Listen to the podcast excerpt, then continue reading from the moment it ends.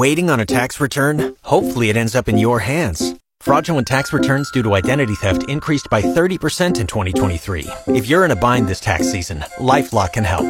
Our US-based restoration specialists are experts dedicated to helping solve your identity theft issues. And all LifeLock plans are backed by the Million Dollar Protection Package. So we'll reimburse you up to the limits of your plan if you lose money due to identity theft. Help protect your information this tax season with LifeLock. Save up to 25% your first year at LifeLock.com slash aware.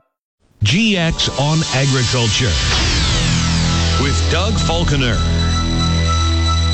Good afternoon and welcome to GX on Agriculture. Coming up on today's program, the CEO of Agribition says several records were set at this year's annual show in Regina. We'll hear from CEO Sean Kindop. As well, a researcher at the University of Saskatchewan wants to gain a better understanding of the cougar population in our province. Tammy Windsor, who is working on that, will talk about her project and how she hopes to hear from farmers and ranchers in Saskatchewan about previous cougar sightings. The Canola Council of Canada held a webinar Friday to outline the benefits of the 4R Nutrient Stewardship Program. One of the guest speakers was Dan Haney, a senior agricultural consultant at Random House Consulting in Edmonton, and he looks at the 4R program from an agronomist's perspective and how an agronomist can get 4R certified. All of those stories and much more coming up on today's edition of GX on Agriculture. Welcome back to GX on Agriculture. The CEO of Agribition says several records were set at this year's annual show in Regina. The show ended on Saturday, December 3rd. CEO Sean Kindop says there was a high level of attendance, particularly the number of international guests, and there were 63 countries represented in total. Attendance was fantastic. We're back at that 120,000 attendees mark, which we're beyond proud of. We welcomed 1,200 international guests from 63 countries. And again, back to that 10,000 stu- school age kids. And we're so proud to be able to be back at that 2019 mark. He says the Indigenous Agriculture Summit was a huge success. Yeah, that was also fantastic as well, with over 276 registered guests for that one. Uh, we had 767 for the Grain Expo, which is up 151 guests, which again, 2022 was such a fantastic news story for us as everything it just felt so good as there was many records broken and uh, we were close to many others. Kindop says the rodeo saw great ticket sales. Yeah, there was three sellout rodeo performances, one sellout party on the dirt. Uh, it's yeah, it's it's great. It just shows that everybody was ready to have us back, and we were excited to uh, to welcome them back. He notes many segments of Agribition were live streamed this year.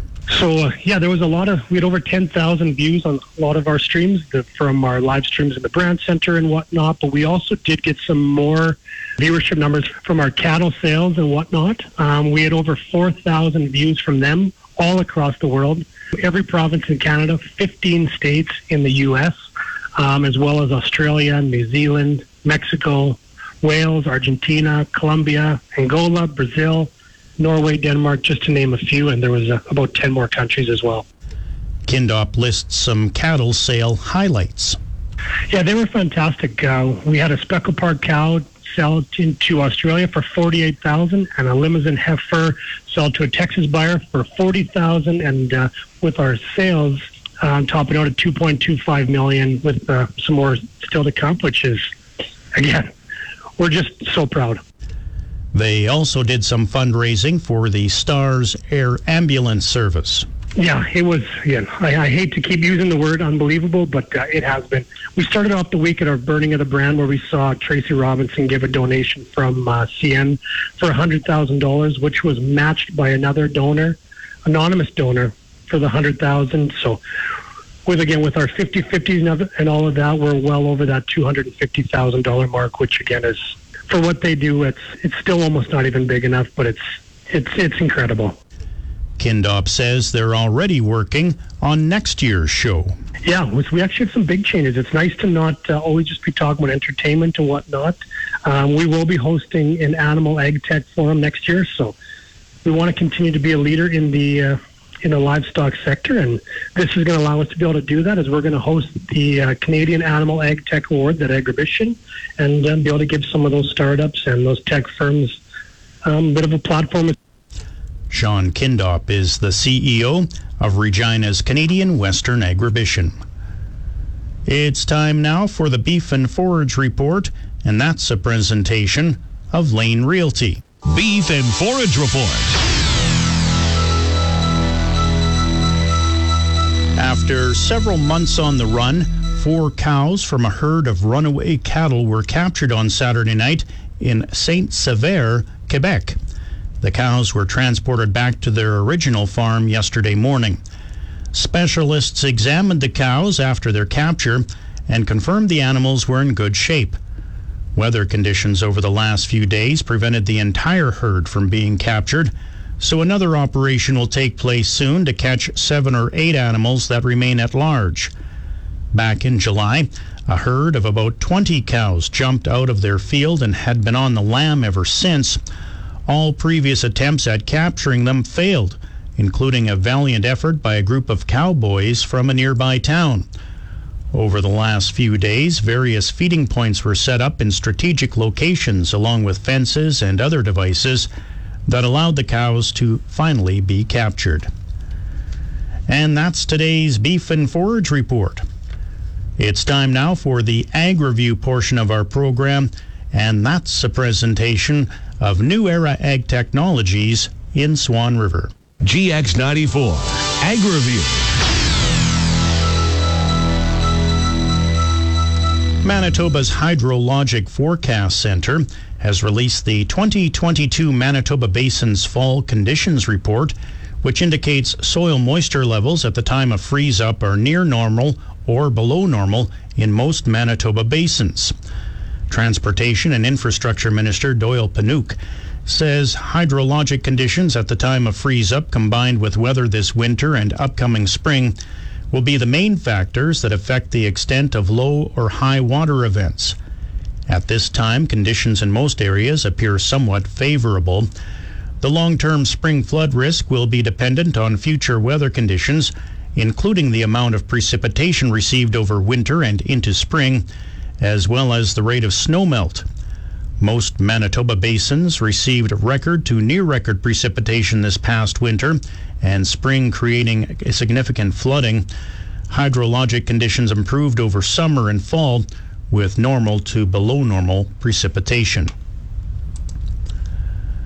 Canadian canola ending stocks for 2022-23 were revised higher by Agriculture and Agri-Food Canada in its latest supply demand estimates released Friday. The larger carryout projection came despite a downward revision to production, as both exports and domestic usage were also down from the November report. The government agency now sees canola carryout of 800,000 metric tons for the current marketing year, which would be up from the November forecast of 500,000 tons, and in line with the 2021 22 ending stocks of 875,000 metric tons. Updated production estimates from Statistics Canada, included in the latest AAFC report, lowered canola production to 18.2 million metric tons from an earlier estimate of 19.1 million tons. Meanwhile, projected canola exports of 8.6 million metric tons would be down by 700,000 tons from the November estimate. Domestic usage was lowered by roughly half a million metric tons from November at 9.7 million tons. Meanwhile, there's a significant difference in the amount of canola grown in Canada during 2022 23 in the estimate from Statistics Canada compared to that from the U.S. Department of Agriculture. Earlier in December, StatsCan's survey based production of principal field crops report pegged this year's canola harvest at 18.17 million metric tons. That's a drop of about 4.8% from the agency's previous call of 19.1 million metric tons issued in September, derived from its modeling and satellite imagery used during the summer. StatsCan based its latest production number on nearly 8.6 million hectares being combined yielding a little more than 2.11 metric tons per acre, or make that per hectare. Meanwhile, in USDA's World Agricultural Production Report, the department placed the bounty of this year's canola off of Canadian fields at 19 million metric tons, a 2.6% reduction from its November projection of 19.5 million tons. The department came to that conclusion also on 8.6 million harvested hectares, but with a higher yield of 2.21 tons per hectare. CN and CP Rail supplied a combined 78% of hopper cars ordered in Grain Week 19, a decline from the previous week's 84%, reflecting a decline in performance for each of CN and CP. In supplying 80% of hopper cars ordered on time in week 19, CN's order fulfillment performance declined from the prior week and once again fell short of the 90% threshold. CN has fallen short of the 90% performance threshold in six of the last seven weeks and 10 times in the last 13 weeks. CP order fulfillment performance declined notably week over week, with the railway supplying just 76% of cars ordered as compared to 84% the prior week. This marks the 14th consecutive week that CP has fallen short of the 90% performance threshold and falling short of the 80% threshold for the third time in the last four weeks. And that's the AgriView portion of our program. Please stay tuned. GX on Agriculture will be back right after this. Welcome back to GX on Agriculture. I'm Doug Falconer. It's cloudy and minus 25 degrees in the Yorkton Melville region. I'll have your complete weather details coming up at 1 o'clock. A researcher at the University of Saskatchewan wants to gain a better understanding of the cougar population in our province. Tammy Windsor says while there has been extensive research in British Columbia and Alberta, not a lot is known about cougars and their travel paths in Saskatchewan. The Prairie Cougar Research Project is sponsored by the USask Department of Biology's Animal Population Ecology Lab we spoke to Windsor about the Cougar Research Project. Cougars tend to really not like people. And with cougars, they are specialists. They like to feed on white-tailed deer for the most part. If you have a very large male cat, then they'll go for a larger prey size like elk or moose calves, maybe. So the female cougar that has some kittens, the kittens grow to be a couple years old. They're not quite large enough to take down a deer, so then instead they'll go for calves. I think it's relatively rare for cougars to take down cows because they're too large. But that being said, sometimes you hear from the public they're like, "Oh yeah, you know, this cow was taken down by a cougar." The thing is, is that when you're doing necropsies on animals, you really need to have an eye to know what you're looking for. Because some people assume, oh, you know, the throat was ripped out. It must be a cougar. And you're like, well, coyotes also do the same. So quite often that's why it's good for them to report it to crop insurance, and then they have a biologist that comes and check and try to confirm what species was involved. She says cougars don't hang in packs like coyotes. Cats tend to be solitary because they are territorial. Once a female is in heat, then she'll meet up with a male cougar. Or then right after, she wants to get rid of him because he will actually kill the kittens. So the only time you see a group of cats, it's normally a female and her kitten. And then sometimes the kittens get old to be a couple years old and they might still interact somewhat with their mom. Windsor says cougars only have a family unit when the babies are quite young. I, I guess it's hard to say. Like, I think I think the kittens might interact with their mom for maybe a couple years, and then normally, like the males would, they, they would find new territories and they won't see each other anymore. But there has been cases where they'll be like, "Oh, look, you know, the mom's daughter, who's five years old, decided to stop by for a visit for a bit. There's kind of cases like that. So we think there's a little bit of family interaction that goes along by them, but for the most part, they're pretty solitary. She says BC and Alberta are better at tracking their cougar populations. Yeah, BC, they have multiple cougar projects. They are studying cougars in Vancouver Island. In Vancouver, they have one around Williams Lake that they started out, I think, one or two years ago. And then they have another study in Kelowna. And then in Alberta, they're wrapping up their cougar study that's in Edmonton, and then I think they have another study in Calgary. I know that one of the parks in Alberta, they want to start a collaring project on cougars. And then in the States, there's also a number of projects. Windsor says cougars don't vary much across the Americas. Cougars throughout North America, Central America, and I think maybe even South, they're all the same species. But that being said, they do have genetic diversity, and those are called designatable units. That's how they're split up. Throughout the states, for example, in California, I think they have like five or six different DUs of cougars, and each of them you kind of protect and manage them separately.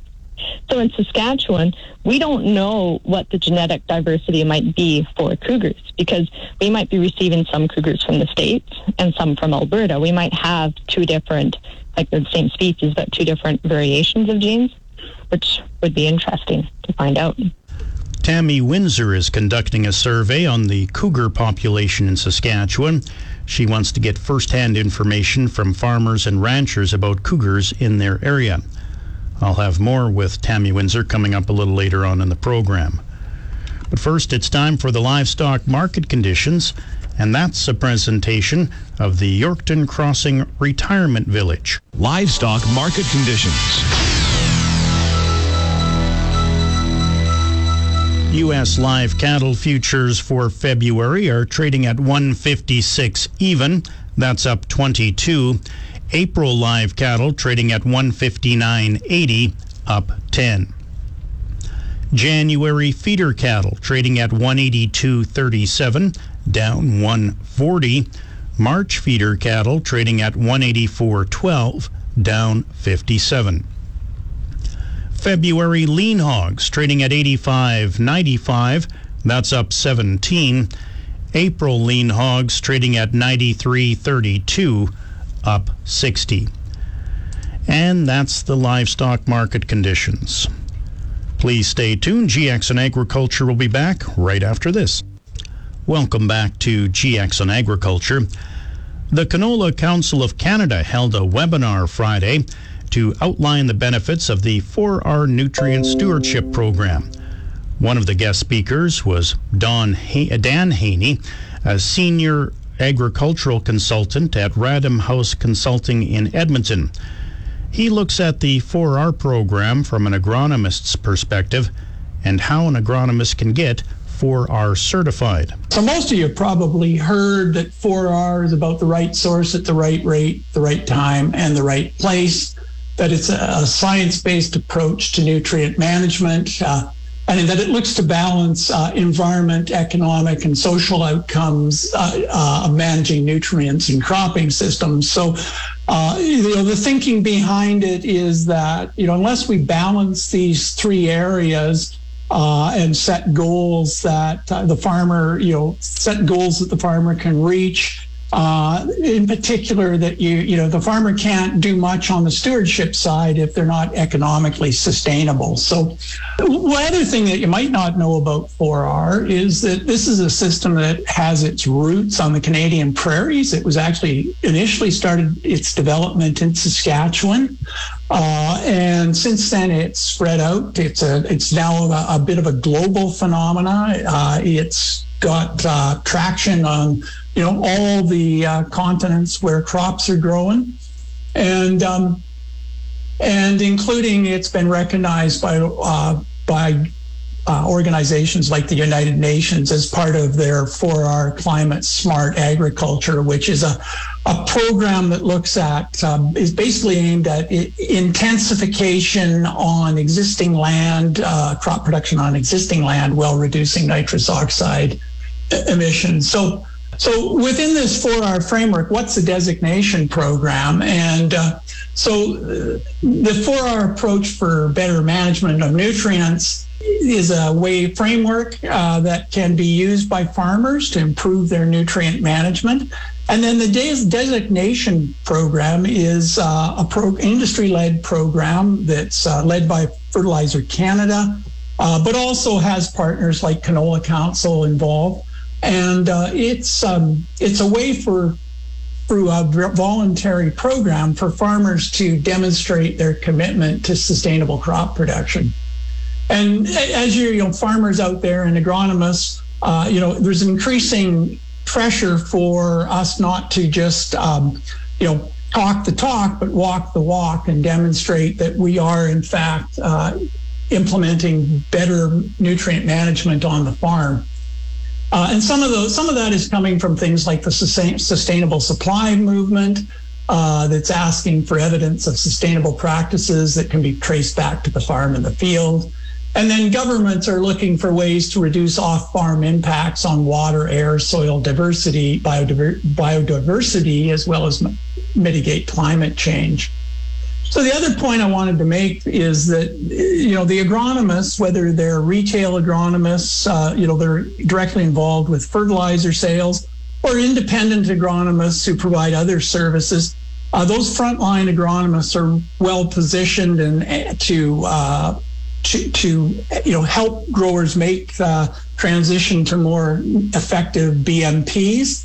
And uh, so they're, uh, you know, part of that then is getting this designated agronomist uh, in place. So we have some, call it quality control or uh, assurance that the agronomists uh, recommending BMPs uh, have some understanding and background in 4R.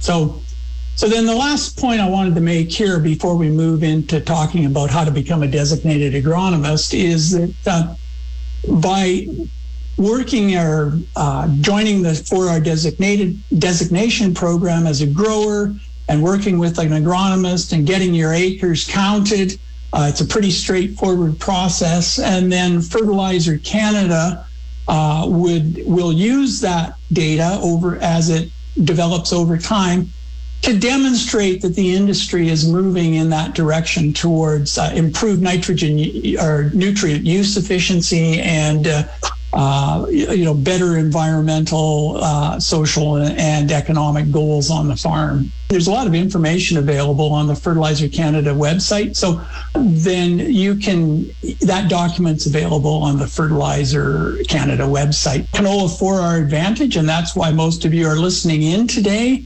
And so, one of the things about the 4R Advantage program is in order to be eligible as a farmer, you have to work with a 4R designated agronomist. Uh, and uh, in terms of developing a 4R plan, getting your acres counted, and, and making sure that the BMPs that you have uh, implemented are actually eligible under the OFCAF program. And there's going to be a little more on that later there's basically three parts to becoming a 4R designated agronomist. One is there's an eligibility requirement. Are you, are you eligible to be a 4R designated agronomist? There's a 4R training requirement. And then there's a registration requirement. So it's sort of three parts. Uh, and I'm going to uh, get into each of them in a little more detail. So, you know, let's start with the eligibility criteria. And so you have to have a professional credential, and so that can be uh, a CCA or a, uh, a, professional agrologist or PAG or a technical agrologist or tech ag, depending on what province you are you're in. So you have to have one of these professional credentials to to qualify as a 4R designated agronomist it's not just having the credential; it's also having the background knowledge uh, on uh, in agronomy and nutrient management. Uh, so when if you're a CCA, uh, you know that's pretty much a given that you've you've you're a certified crop advisor that you've got a background in agronomy and have passed the exam that proves that uh, proves proves your knowledge. If you're an AIA, if you're in one of the uh, in, uh, agrologist institutes, you're a PAG or a TAG, then your area of practice has to be crop production, agronomy. So, you know, where you're dealing, knowledgeable in dealing with nutrient management and cropping systems. And then the other requirement is you need to have local regional experience in, in making nutrient management recommendations.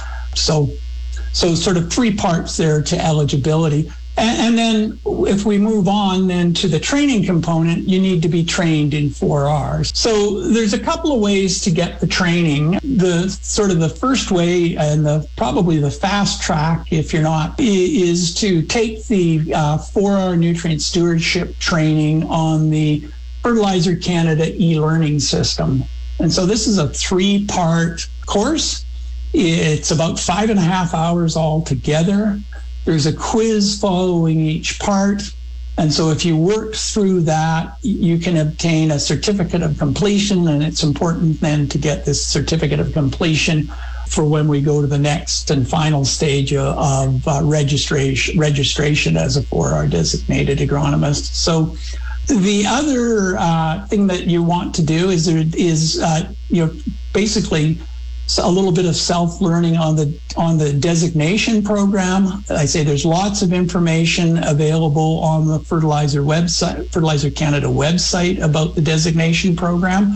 Uh, look through that information, and we're just finishing up a, uh, a half-hour overview video on, on, the program that we should have up on the website uh, at the beginning of the new year uh, which will also um, be useful in, in, just giving you some background and uh, an overview of the of the of the designation program. Just uh, you know, just a plug. There's lots of other good e-learning uh, or courses on the e-learning site. If you take the 4R nutrient stewardship training part one, two, and three, uh, you also get five and a half CEUs if you're a CCA, and if you're a PAG or a TAG, you can use it as part of your uh, continuing pro- competence or professional development program uh, with your institute. So, just a bit of a reiteration. Make sure you get the the uh, right, uh, you know, you, you focus on the right course.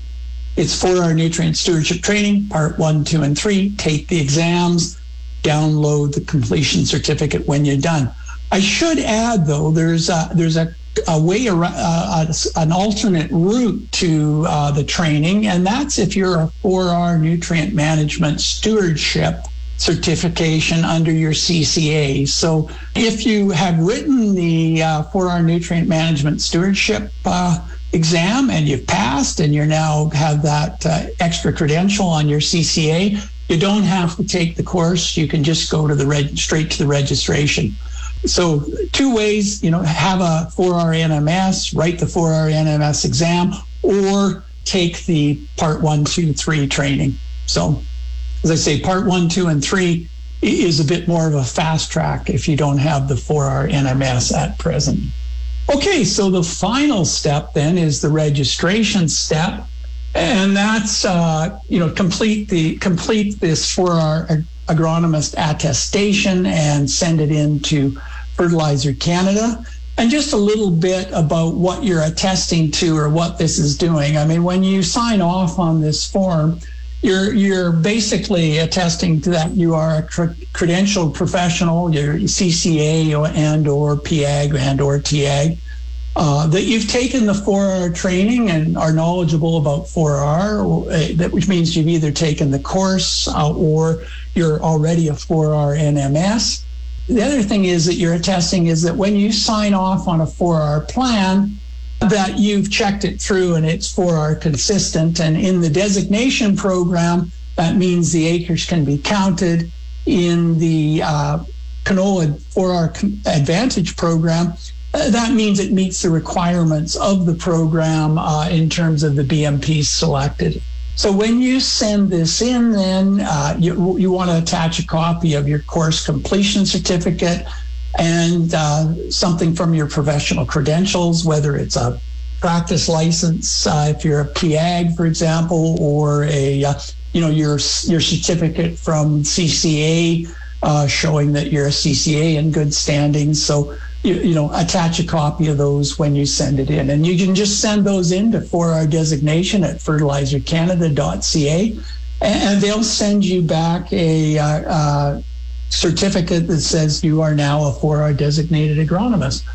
So, quick wrap up uh, becoming a 4R designation agronomist, it's a three step process. Determine if you're eligible, uh, take the training, or if you're a 4R NMS, CCA 4R NMS, you can go right to step three, which is register with, with Fertilizer Canada by completing the attestation. That's Dan Haney. He is a senior agricultural consultant at Random House Consulting in Edmonton. He was a guest speaker on a webinar put on on Friday by the Canola Council of Canada to outline the benefits of the 4R Nutrient Stewardship Program. It's time now for the commodities update, and that's a presentation of Hackman Feeds. Commodities Update. Canola futures are trading down across the board this hour. January canola trading at 848.10, down $15.20. March canola trading at 843.10, down $13.90. March Minneapolis wheat trading at 905 and a half, down 4 cents. March Kansas City wheat trading at 839 and 3 quarters, down 4 and a quarter cents. March Chicago wheat trading at 749 and a half, down 4 cents. March corn trading at 646 and a half, down 6 and a half cents. January soybeans trading at 1461 per bushel, that's down 19 cents. March oats trading at 335 and a half, down 3 cents. And that's the commodities update. Please stay tuned. Your farm bulletin board is coming up next. Farm Bulletin Board. The Saskatchewan Chamber of Commerce has announced it will be hosting the first ever Food, Fuel, and Fertilizer Business Summit. This unique event takes place February 14th through the 15th at Prairieland Park in Saskatoon. The summit is being put on in partnership with the Manitoba, Alberta, and British Columbia Chambers of Commerce. This Food, Fuel, and Fertilizer Business Summit is about positioning Western Canada as a major powerhouse in the global economy, especially as it relates to food, fuel, and fertilizer. Businesses across Saskatchewan will benefit through increased jobs and the need for goods and services. Over the two days, the advantage Western Canada has will be showcased as its capacity to engage in the global economy. The Business Summit will also identify opportunities for investment attraction, trade, and attracting global brands. The event will also be used to create a Western Canadian network to develop a plan for global positioning. Some of the speakers for this event on day one will be Ken Seitz, the president and CEO of Nutrien. Also, Robin Sylvester, the president and CEO of the Vancouver Port Authority. Susannah Pierce, the president and country chair of Shell Canada. And there will also be a panel discussion on why ESG matters that's economic, social, and governance strategies to achieve sustainable growth on infrastructure. Day two will have Murad Al-Katib as a guest speaker. He's the CEO of AGT Foods, as well as the Honorable Perrin Beatty, President and CEO of the Canadian Chamber of Commerce. He'll also be speaking. All of those people will be attending that Food, Fuel, and Fertilizer Business Summit in Saskatoon, February 14th through the 15th. And that's the Farm Bulletin Board. It's now 1 o'clock. That means it's time to check the GX94 precision weather forecast for the Quill Lakes, Hudson Bay, Swan River, Broadview, Moosomin, Indian Head, and Yorkton, Melville, Roblin, Russell regions today. A 40% chance of scattered flurries, winds northeast at 10 to 15, a high of minus 21, a wind chill at times of minus 30. For tonight, cloudy with a 50% chance of flurries, winds north northwest at 10 to 20, a low of minus 29, a wind chill at times of minus 40. For tomorrow, partly sunny, winds west northwest at 15 to 25 a high of minus 24, a wind chill of minus 36. For Wednesday, partly sunny, winds north northwest at 15 to 25, a high of minus 25, with a wind chill of minus 36.